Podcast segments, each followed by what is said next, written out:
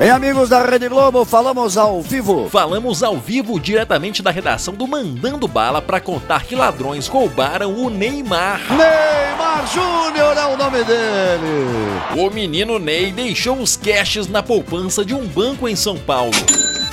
Quando pensa que não, um funcionário do banco acessou a conta e desviou 200 mil real. Porra, tudo isso? Neymar sentiu falta da micharia e acionou a polícia.